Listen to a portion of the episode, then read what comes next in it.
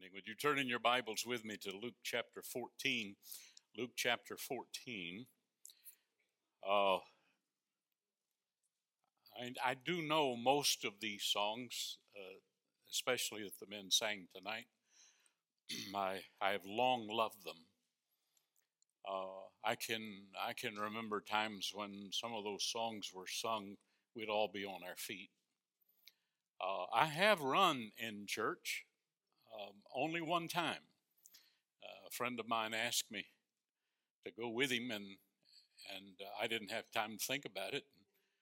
And so I did. I, I took off. And I, I tell folks I'd run in church now if somebody'd meet me with oxygen. but but uh, they so move me and so excite me. And and it's the reality of what is being said, you know, talk about our Lord and talk about heaven and and we're headed home. We're on our way to the house. And uh, one of these glad days, all that we've spent these years talking about will be reality. And uh, we'll be home, and then maybe the Lord will let us sit around and talk about these days. It's, uh, it's pretty amazing as you grow older, you remember the better. Yeah, all of us face hardships and difficulties, don't we? But as you as you grow older, it seems those things that occupied your mind when you was younger that were trials and troubles and difficulties, they just seem to fade. And then those blessed times. I tell folks all the time, one of these days you're going to be at the age that all you have left are memories. Make sure you have some good ones. And the way to have those good ones is to develop them now with family and friends, with church people. Uh, go out of your way to experience good and wonderful. And then one of these days you can sit around and talk about those things. Uh, my dad has been gone since uh, January of 1990. I have so many wonderful memories of my dad. Now, I know most of the time I talk about him beating the devil out of me. But even then, I loved him and I love his memory. My mom, uh, we never we thought Dad would live on and on, and and Mom was unhealthy. We thought she would not, and she outlived him by 22 years. But I have wonderful memories of my mom and dad, and, and uh, I go especially to our kids' homes, and they have pictures of of their grandmother and grandfather, and just uh, memories just just flood my mind. Make good memories among your friends and family and, and your church. And one of these days, you can muse over them and enjoy them, you see. Um, I appreciate the, the pastor inviting me to be back with you again this year. I think we scheduled this maybe three years ago. And uh, it looked like it was a lifetime away. And then I blinked my eyes and, whoa, we're here. But uh, I tell fellows now, I'll schedule as far out as you want to schedule, but I'm not promising I'm going to make it. Amen. I was talking with a preacher friend of mine, and I said, You know, coming up as a young preacher, when the Lord called me into the ministry, I intentionally read after and hung around older preachers. I, I wanted to be with the guys that had done it. And uh, but I told my friend the other day, I said those older preachers are getting harder and harder to find. I have more over on the other side than I do this side, and the Lord has been a great blessing through His preachers in in our lives, and I thank God for it.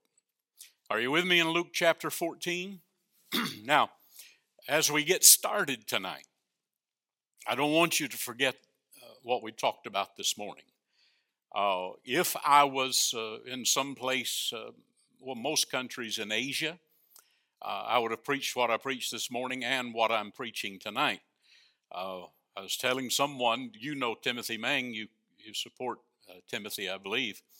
Um, I was in a meeting with Timothy, and we went up in the northern part of the country. And I said, Timothy, how, how many times do you want me to preach each day? And he said, Three times. I want you to preach at 8 o'clock in the morning, at 1 o'clock in the afternoon, and at 6 o'clock in the evening. And I said, How long do you want me to preach each time? and he said one hours and a half to one hours and 45 minutes, but don't rush. Honest before the Lord. and I'm telling you, when you preach through an interpreter, an hour and 45 minutes is a long time because you can't use the fluff. They won't understand it. Most of your illustrations are mute because uh, you could tell them, but they, they wouldn't grasp them, they wouldn't understand them. Uh, and so it's pretty much stay straight with the Bible, go forward. And uh, you can teach a lot of Bible an hour and 45 minutes, especially three times a day. Uh, but remember this morning, we talked about salvation. Uh, For by grace are ye saved through faith, and that not of yourselves.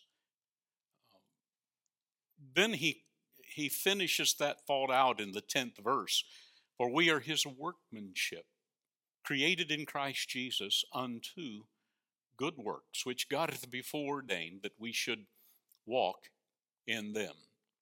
I have many concerns about these days. Uh, I'm, I'm certainly not depressed. I'm not down in the mouth. I believe these are the greatest days to be alive in the New Testament church uh, because I believe the opportunities before us are innumerable. And, and I know we live in a society that does not readily accept the gospel as, uh, as other generations perhaps have been at least willing to listen to it, whether they would accept it or not. Uh, we're living in a different time, but the harvest is greater than ever before. The opportunities of sharing the gospel are greater than ever before. The day is so dark that we're living in that a dim light would look bright. you really don't have to be an outstanding Christian uh, to bring attention to the Lord in these days because a very dull and dim light uh, shines brightly because it is so desperately dark in the world. And so there are many things that trouble me, but probably at the top of the list, at least uh, in, in these days, is the fact that we have so many believers that are satisfied with just being that. There's more to be done. There are still Sunday school classes to be taught. There's nurseries to be kept. There are buses to be run. Uh, there's gospel tracts to be delivered. There's invitations to church that should be given out uh, verbally and, and with printed page. We have a task before us. The Lord looked out on the multitudes and, and, and He said, The harvest is certainly great, but He said, The laborers are what? Yes, the laborers are few. I'm going to ask you tonight where do you fit in the workforce? Where do you fit in the workforce? Are you serving our Lord? Now, I'll, I'll be I'll be straightforward with you. I'd, I'd rather preach on heaven. I had. Uh, I would rather preach on the second coming. I'd love to have us running the aisles tonight and somebody meeting me with oxygen and Gatorade. Yeah, that, that's what I would enjoy. But I believe that this morning and this evening, we are exactly where we need to be. We need to challenge ourselves. These are days of great opportunity. And you might say, well, you know, uh, I'm retired. Well, so am I. I can't tell the difference between retired and not retired, but, uh, but, but I'm there. Uh, I'm, I'm not old, but I'm older than I thought I'd ever get. The Lord has been good to give me strength and health. Uh, my wife just had knee surgery December the 1st, had her knee replaced. Uh, I, I told the pastor yesterday, I said, I've had three hip replacements. I'm probably the only three legged preacher you know. but the Lord has given us the health and strength that we can keep on going, and I want to do that.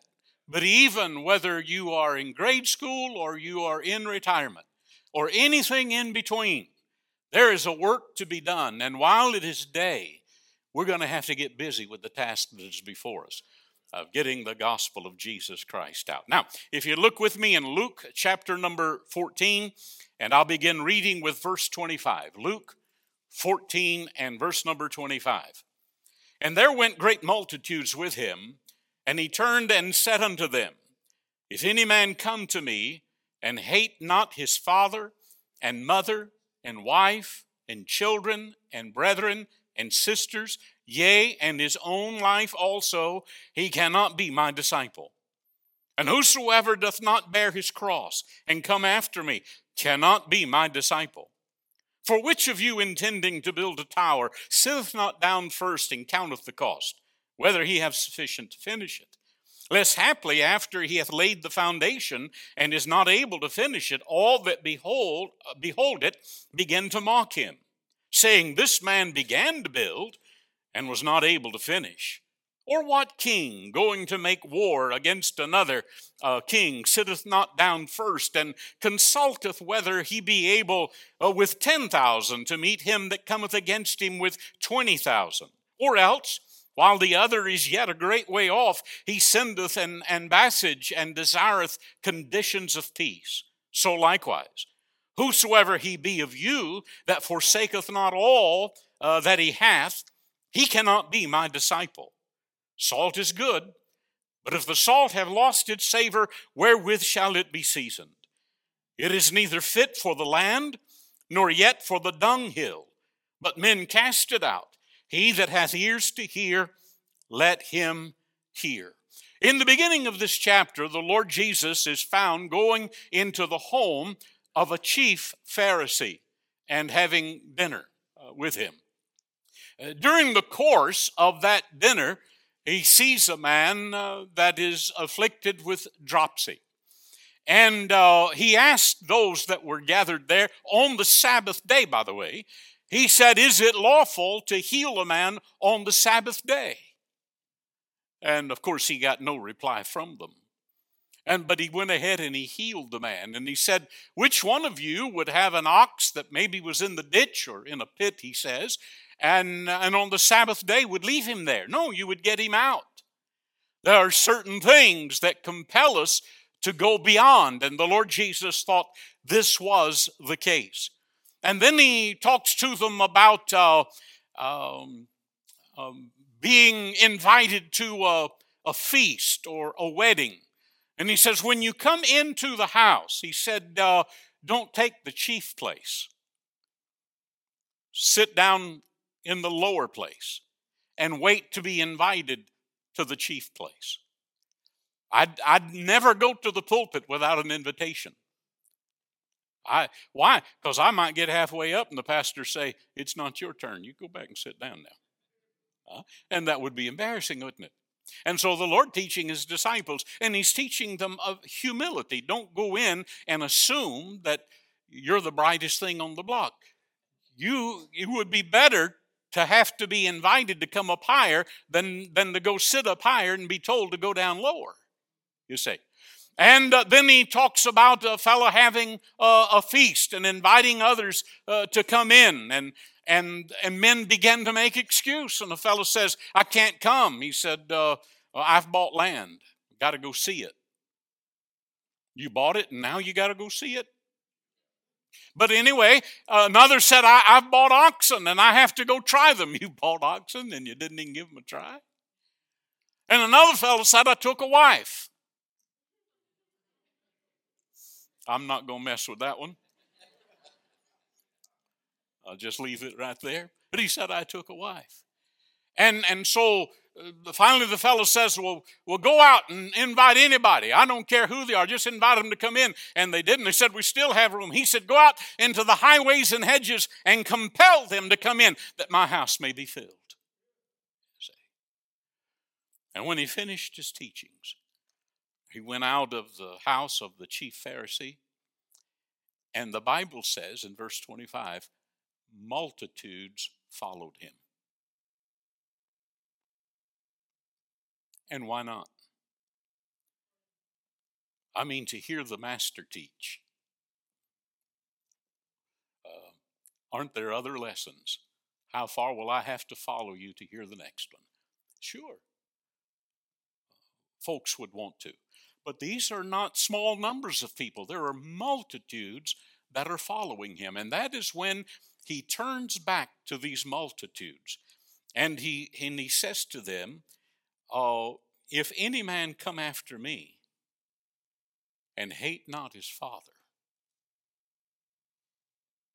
and his mother. Now, you know very well from other teachings in the scripture that the Lord does not want you to hate your mother and hate your father. He is speaking of priorities. And he's saying in the list of your relationships, I want to be at the top. Oh,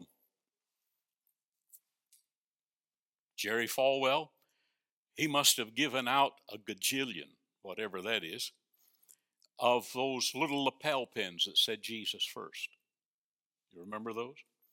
Yes, some of us that are older, we certainly do. He just sowed the country down in those Jesus first pins. And during that era, during that time, a lot of preaching was is Christ sitting on the throne room of your heart?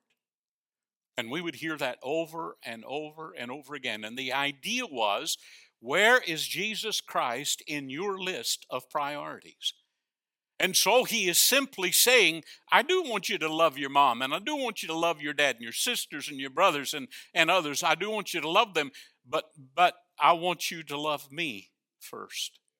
And then he goes on to say, not only uh, not only do I want you to hate father and mother and all these other relationships, but he said, hate yourself. Now, the Lord doesn't want you to hate yourself, but he wants to be a greater priority than we are to ourselves. I fear that too many of us live simply for ourselves. We're so afraid that if we don't get it, nobody's going to let us have it. Well, most of what we want to get, we don't need to begin with. We fight and we clamor to get position and power, prestige and possessions, when most of them we're like our grandchildren. Bless their hearts.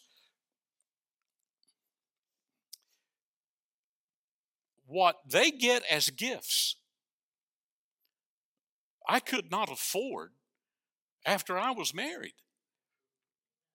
And I mean, we're talking about just little kids. And they play with them just a little while, and then that's thrown to the side, and they're on to something else, and on to something else. Well, that's childish, and among children, that is normal. But should it be among adults? Adults that can that can think and can can realize it doesn't matter what kind of car I buy, it's going to wear out. Yeah. Doesn't matter what kind of house I buy, it's going to have to be repaired.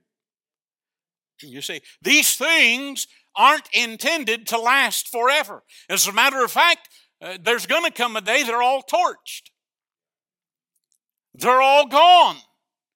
Our value should be laid on something more permanent.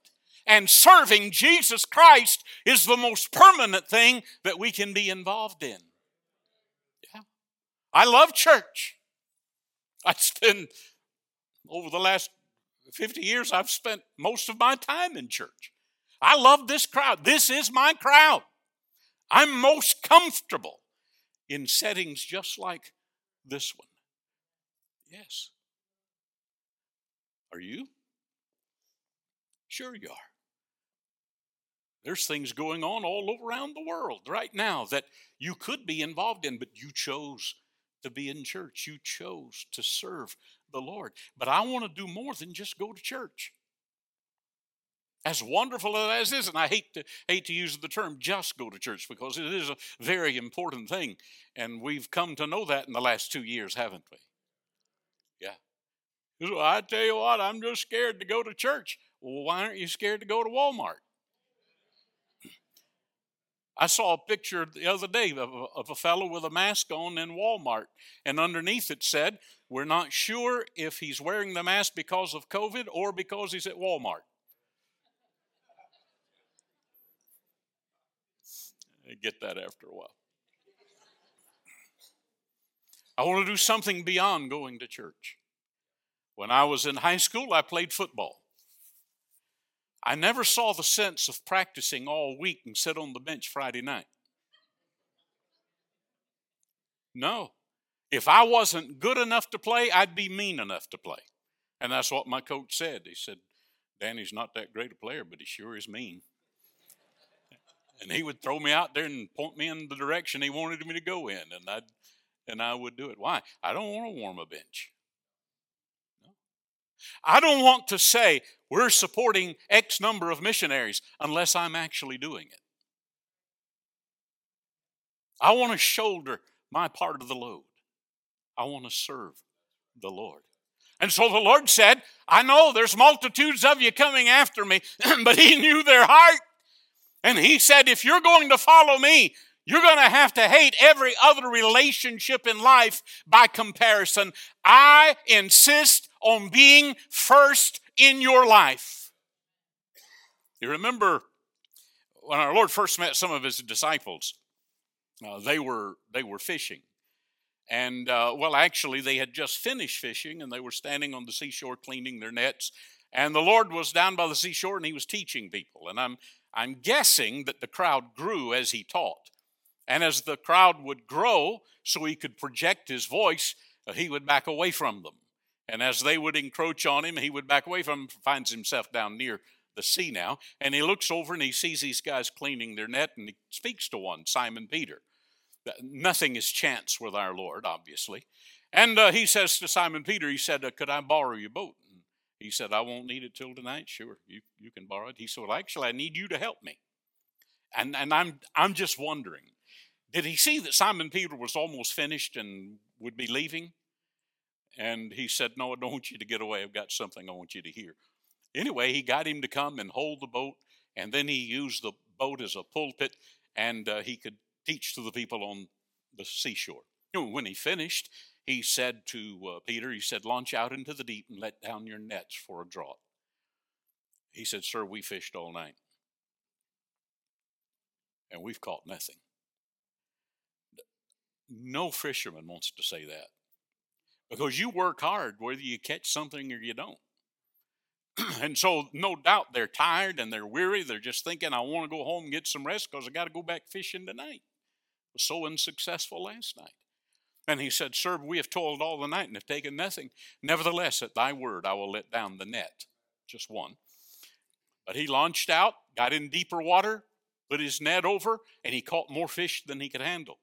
So he beckons to his partner, said, Bring your boat. And so they filled both boats down until they were about to sink. And, the, and, and Simon Peter falls down at the knees of the Lord Jesus. That might be as low as he could get. Lord might have been standing knee deep in fish. But he fell to his knees and, and he was amazed. And, and the Lord said, Simon Peter, you haven't seen anything yet. I'm going to make you a fisher of men. And he did. Hey, uh, listen, I know most of the young folks are gone, but listen, these men left everything they had and followed Jesus on probably the best fishing day they'd ever had. Not when they had tried everything else and failed. Not when they had spent everything they had on their dreams and had nowhere else to go, but on the best fishing day they had ever had, they forsook it all and followed the Lord Jesus. You will never hold anything more valuable than following Jesus Christ. And so, uh, of course, they do follow him. Well, that same story is, is going to return after the Lord Jesus was crucified and he got up out of the grave, uh, Peter said, I go fishing. And the others said, We are going with you. And they did. They went fishing. Lord Jesus got up out of the grave. He comes down by the seashore. He sees them out there fishing and he cries out, Children, have you any meat? In other words, have you caught anything? About the last thing on earth you want to ask a fisherman who's fished all night and caught nothing is, How many do you have? Can you imagine the way Simon Peter actually answered him? I imagine it was as rough as a fisherman could answer. They had caught nothing. But uh, he said, uh, Let your net out on the right side of the boat. And but they put their net out on the right side of the boat. And, and I think it was 153 or 163, I believe, fish that, that they caught. And and John said, Peter, I only know of one that can do that. Huh? And Peter, recognizing it was the Lord, girded himself about and dove into the water, went to the shore. And uh, now the others are coming and they're bringing the fish with them, and, and the Lord has already built a fire and has some fish cooking. How do you suppose he caught his fish? Uh, maybe he stood down by the seashore and said, I need a couple of fish. Maybe a thousand, fifteen hundred jumped out on the land. No, I only need a couple. The rest of you can go back now. Uh, now, he could have got enough fish to feed all of them, couldn't he? Well, why should he do for them what they can do for themselves? Yeah. And so he said, Bring your fish down, add them to mine, and uh, we'll have a good breakfast. Amen. Well, I love fish for breakfast. Yeah, my dad used to get up and walk down the canal uh, toward the Gulf and gig flounder in the early mornings, come back, and he'd fry those flounder up. He'd make a, a pan of cathead biscuits and a, a, a big pot of grits. That's preaching. He didn't have to pry you out of bed. Tell you, you say, ate fish for breakfast. Jesus did. He's on the seashore right now, John 21, and he's eating fish. And so they ate their fish, and and what's going to happen to you if you have fished all night and you're worn out, and then you fill your belly with nice fresh fish? What's going to happen? You're gone. You're going to go to sleep. Well, they all did except the Lord Jesus and Peter, and and they got up and started walking down the beach and talking. And the Lord Jesus said to Simon Peter, Do you love me more than these? More than these what? Do you love me more than these fish? Do you love me more than these other disciples? Do you love these disciples more than you love me? Feed my sheep. How much do we love the Lord? We can sing, Oh, how I love Jesus. But does that love for Him have anything to do with influencing our lives day in and day out? It should. He said, If you're going to follow me, I want to be the priority. Then he says to them in verse 27 if you're going to follow me, you're going to have to take up your cross. As I said this morning, you do not, nor do I, pay anything to get saved. Jesus paid it all. All to him I owe. Sin had left a crimson stain. He washed it white as snow. There is nothing we have to do to gain salvation apart from placing faith and confidence in the price Jesus Christ has already paid. My sin debt has already been paid. As a matter of fact, for everyone ever born of woman, their sin debt is already paid. It is ours to accept the gift that has already been offered to us eternal life in Jesus Christ. But if we do get saved, and people tell you that, hey, if you get saved, all your troubles are over. Don't you believe a word of it. Your war has just begun. There are three enemies that you're going to face the world, the flesh, and the devil. And they're going to come against you with every force that they have. And that few moments that you spend rejoicing in the fact that you realize your sin, realize your sins have been forgiven, that's going to dissipate when the battle rages. The war comes and it's going to come. Now it's time to dig in with your heels and say, by the grace of God, I will not be moved. I will not be moved. No. Steadfast unmovable, always abounding in the work of our Lord. No, we don't work to get saved. We work because we are saved. Take up your cross and follow me. The cross was not a pretty thing. No. I suppose it was the most horrible way to die in the days of the Romans. Embarrassing way to die in agony before a crowd that was watching you. And it isn't always pleasant to bear the cross in this world either. And in these days, I know just to be recognized as a Christian, you know there's going to be sneers and laughter. Still, we should boldly witness the fact that Jesus Christ has saved our souls. Oh, Have you ever been anywhere in the world quieter than an elevator? Isn't it a wonderful place to give out a gospel tract? Where are they going to go? Huh? We need not be embarrassed by the fact that we are Christian, that we were followers of Jesus Christ. They say, oh, you just have to have a crutch. And I got the best one. His name is Jesus Christ. And I can lean on him heavily in this sin cursed world that I live in. And so can you. So he said, I want you to set your priorities right. I want you to put me first. Then he said, I want you to bear your cross. I want you to realize that building a tower costs. If you're going to start, be sure you're going to finish. I can't stand not to finish. Can you? No. My wife, this has been, oh, 200 years ago or so. She uh, she wanted to to do something with her hands. She just wanted like a, a hobby, and so she said, "I'm gonna I'm gonna make some dresses." And she got her material, she got her pattern, and this was something that she was just going to enjoy doing.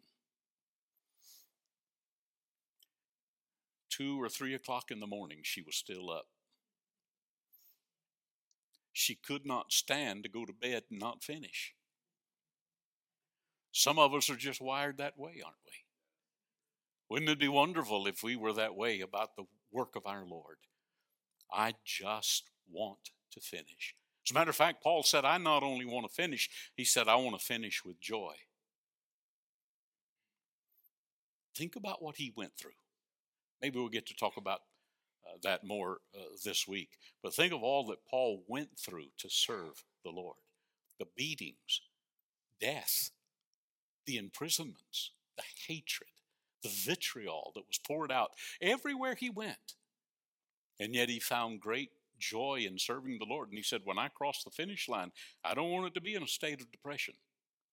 I want it to be with joy in my heart. We ought to be enjoying what we're doing. Yeah. So, uh, when are you going to take time just to enjoy life? I've been enjoying the last 50 years.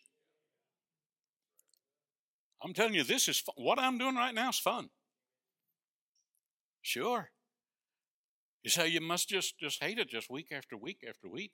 Oh no. I'm telling you, we were we were cooped up because of uh, mom's surgery and uh, couldn't go anywhere. It was cold I'm telling you, it was cold when we started getting the trailer ready to move again. And, and we were almost giddy when we were getting out on the road. Oh, yeah. I mean, the truck has already sent several text messages. Did someone die? Why aren't we going somewhere, you know? No, love it. If we know we are in the will of God and doing His bidding, it ought to be the greatest joy in our lives. He said, I want you to set your priorities right. I want you to consider your cross. And then finally, he says, Consider what you have in verse 33 So likewise, whosoever he be of you that forsaketh not all that he hath, he cannot be my disciple. You remember the rich fellow that came to the Lord? Said, What am I going to have what am I to have to do to get saved? he said, Go sell everything you have and give it to the poor. And the guy went away brokenhearted because he wasn't willing to do that. Would the Lord have required that? I doubt it. He never has of anyone else. But he did want him to be willing to. He, he wanted salvation to be so important to that guy that he was willing to give up anything else in life. And I believe the Lord wants us as believers to be willing to give up anything we have in this life to do His bidding and to do His will. What is it so precious to you that it keeps you from doing God's work? What is it? Then the best thing that you could do, if you can identify it, the best thing you can do is either surrender that thing to the Lord or get rid of it. It's not that important. Nothing is more important than the Lord Jesus and serving Him at His bidding. Someone has said it will cost to serve Christ, but it will cost far more not to serve Him. For those of us that are saved by God's grace, we're headed to the Bema.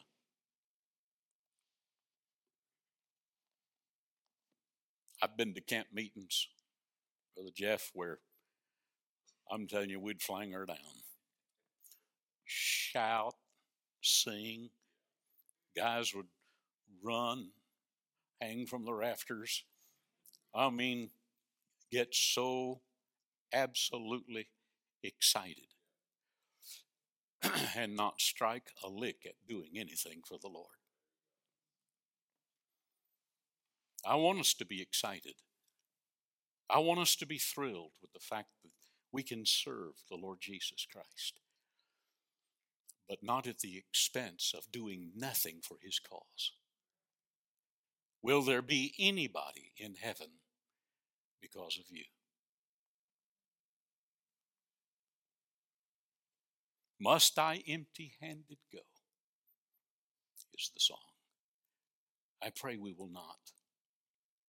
I pray with this great salvation that we revel in and thank the Lord so much for. I pray along with that, we in return would say, Lord, I want to reciprocate now. I want to do something for you. It might be something here in the church, it might be something that you would do outside of the church, but do something to serve the Lord and to try to bring others to Jesus Christ. I can remember the first fella I ever led to the Lord. We'd been going out. I mentioned this morning we'd go out on Sunday afternoon soul winning. And I was out that afternoon and uh, happened to be in a trailer park. And I found this guy, and I had witnessed to so many people. And, and I'd say, Would you trust Christ today and be saved? And they'd say, No, no, no, not today, no. And I presented the gospel to this fellow, and I said, Sir, would you like today to trust Jesus Christ and be saved? And he said, Yes and I didn't know what to do. Nobody had ever told me that before. It just it just so shocked me. We prayed together and he trusted Christ as his Savior. And I think of others. I don't remember them all. One just came to me recently in a meeting. I think it was in South Carolina just a couple of weeks ago and said that many years before he had trusted Christ and gotten saved. And I don't remember them all, but those I do remember, I rejoice in. I don't know if there's a greater thrill this side of heaven than having someone call on Jesus Christ and get saved. It changes the life forever. Forever. There is a cost to serving the Lord. Are you willing to pay it? Let's pray together. Heavenly Father, we thank you for your grace and love to us that brings us the most valuable thing in this world, and that is salvation in your name. Lord, help us, I pray, to love it so dearly that we would want others to experience it as well. I know, Lord, there are those scoffers in the world today, and they come to us in great numbers. But at the same time, there's multitudes out there tonight that are praying for someone to come their way just like us.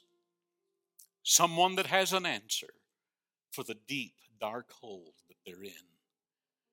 Someone that can bring them the light of the glorious gospel of Christ. Help us to be that someone. Help us to reach out. And Lord, help us to realize tonight that serving you will cost us something. It will cost in our list of priorities. It will cost in our cross bearing.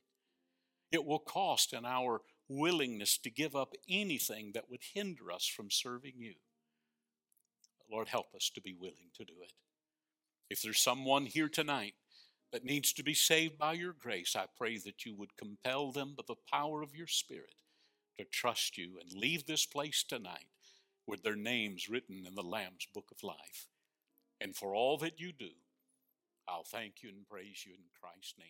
If you would like to know more about the Lord Jesus Christ, you may contact us at the church website, gospelbaptistchurch.com, or you can go to Facebook and type in Gospel Baptist Church, Bonita Springs, Florida. Also, you could call the church office at 239 947 1285. Thank you, and God bless.